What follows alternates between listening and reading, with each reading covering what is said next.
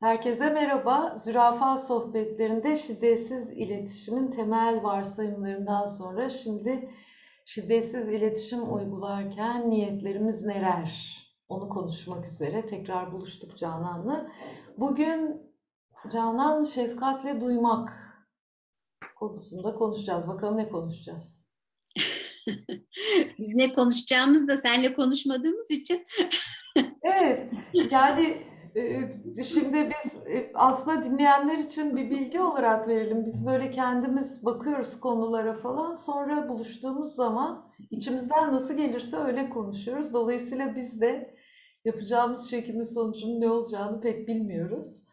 Ee, ama her seferinde bağlantı kurduğumda Canan seninle bağlantının hizmetini çok yaşıyorum.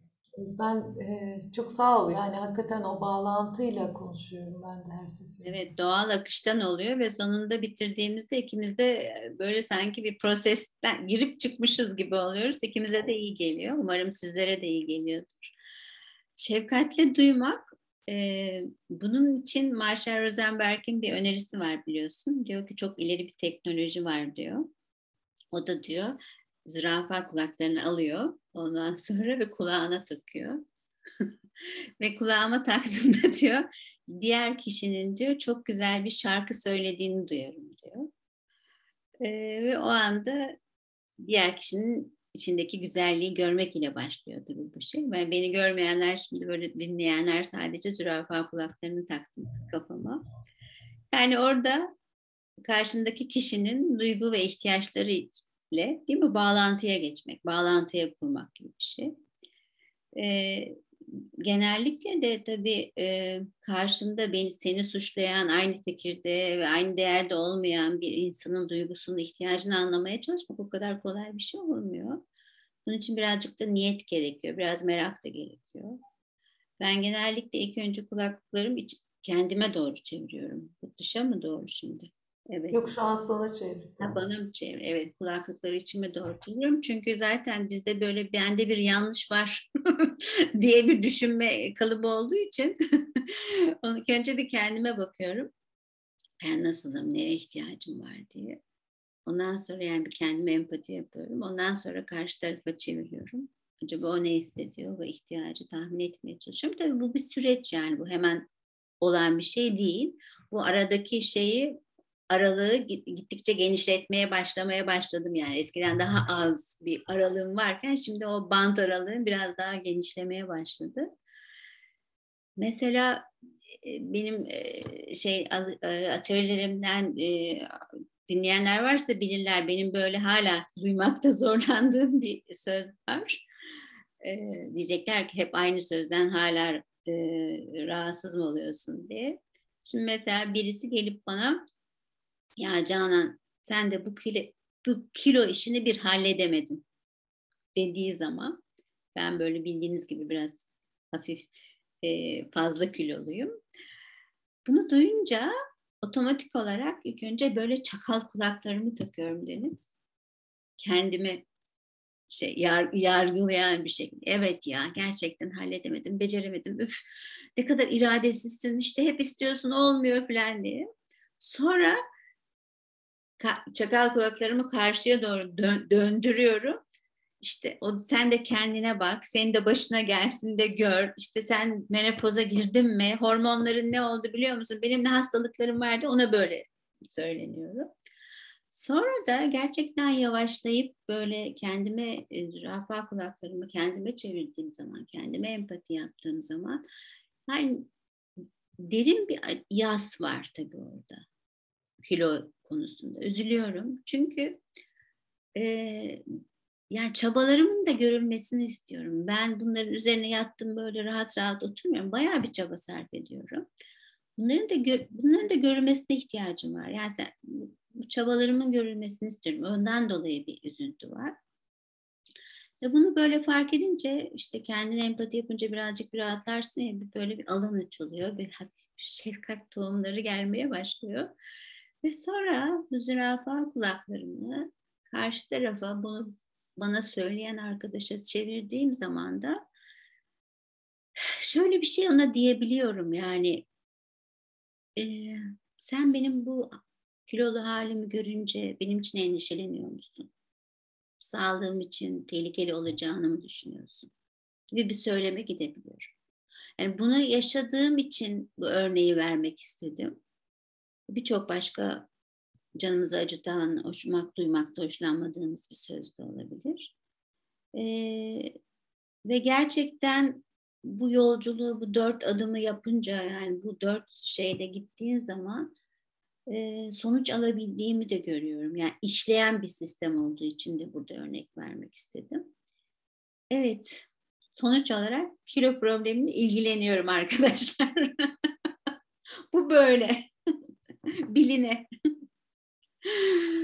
böyle benim e, bu konuda e, ilk başta söyleyeceklerim. Ya ben şimdi bu konuyla ilgili bir şeyler söylemeden önce şeyi ifade, kendimi ifade etmek istiyorum. Yani çok kırılgan e, bir yerden kalbini açtın e, ve böyle hakikaten şu an hala kalbimi hissediyorum. Hmm. Duygulandım. Bu kırılganlığını açtığını düşündüğümde de e, yani şey nasıl ifade edebileceğim, hangi ihtiyaçlarım karşılandı bilmiyorum ama galiba en çok bütünlük ihtiyacım. Yani hani e, özü sözü bir olmak, dürüstlük var içinde, kendi değerlerini yaşamak var. Böyle çok e, yaslı bir yerden kutlama geldi bana. O yüzden önce bunu ifade etmek istiyorum sana. E, bu örneği verdiğin için de çok teşekkür ederim. Çünkü çok dinleyenlerin de netliğine katkıda bulunur diye düşünüyorum. Çünkü şefkatle duymak, başkalarını dinlerken kendilerini nasıl ifade ederlerse etsinler ya da ne davranışta bulunurlarsa bulunsunlar, niyet o ifade ve davranışların arkasındaki duygu ve ihtiyaçları duymak. Şimdi bu niye böyle bir niyetimiz var falan diye hani tekrar bazen insanın kafası karışıyor da tam o noktada niyetin şiddetsiz iletişim şiddet olduğunu hatırlatmak belki çok kıymetli. Yani bu niyet şiddetsiz iletişim yaşamak isteyen birinin niyeti. ve bana kalırsa çok derin bir yerden barış isteyen birinin niyeti. Yani aslına bakarsan şiddetsiz iletişimde bir strateji. Ne için? Barış için, kendimle ve dünyayla, e, çevremle barış için. Ve bu çok derin bir yerden barış istiyorsam elimde işte o dört kulak e, bir alet çantası olarak duruyor ve çok e, hakikaten yüksek teknoloji kulaklar diye Vivet Alevi'nin kulakları çınlasına der ya bu kulaklardan yargı, yorum, suçlama, eleştiri hiçbiri geçmez. Bunlar yüksek teknoloji, high tech kulaklar diye. O zaman işte şefkatle duyma niyetim ortaya çıkıyor. Şimdi bu da gerçekten Canancığım şimdi biri sana e, bir türlü halledemedin bu kilo problemini dediğinde şiddetsiz iletişime gönlünü koyan biri olduğun için çakallarını dinleyip çünkü çakallar da aslında bizim ihtiyaçlarımızın trajik ifadelerini söylüyorlar. Ondan sonra kendine empati verip ondan sonra karşı tarafla bağlantı kurmak üzere yürüyorsun ve bunun için ne kadar um, gönlünü koyduğunu görüyorum. Ne güzel bunları duymak hoşuma gitti. Böyle duyunca da böyle ben de tamamlanmış hissettim. Sadece bir sorunum var Deniz. Ben e, Baterim bitmek üzere. bir koşu gidip Yavaş yavaş kapatalım o zaman. Çünkü bu konu çok uzun bir konu. Bir sonrakinde de devam ederiz. Ne tamam. dersin? No, virgülü koyup bugünlük bu kadar diyelim mi? Olur. Ben sadece Buda'nın bir lafı var. Onu onunla kapatmak isterim. Yani kişi diyor kendine şefkat gösterirse başkalarını da gösterir. Başkalarına şefkat gösterince de kendisine gösterir. Çok hoşuma gitti. Geçen haftalardaki şefkatleri konuşmalarımızdan sonra hepsi böyle birbirini tamamlayıcı oldu bu serinin.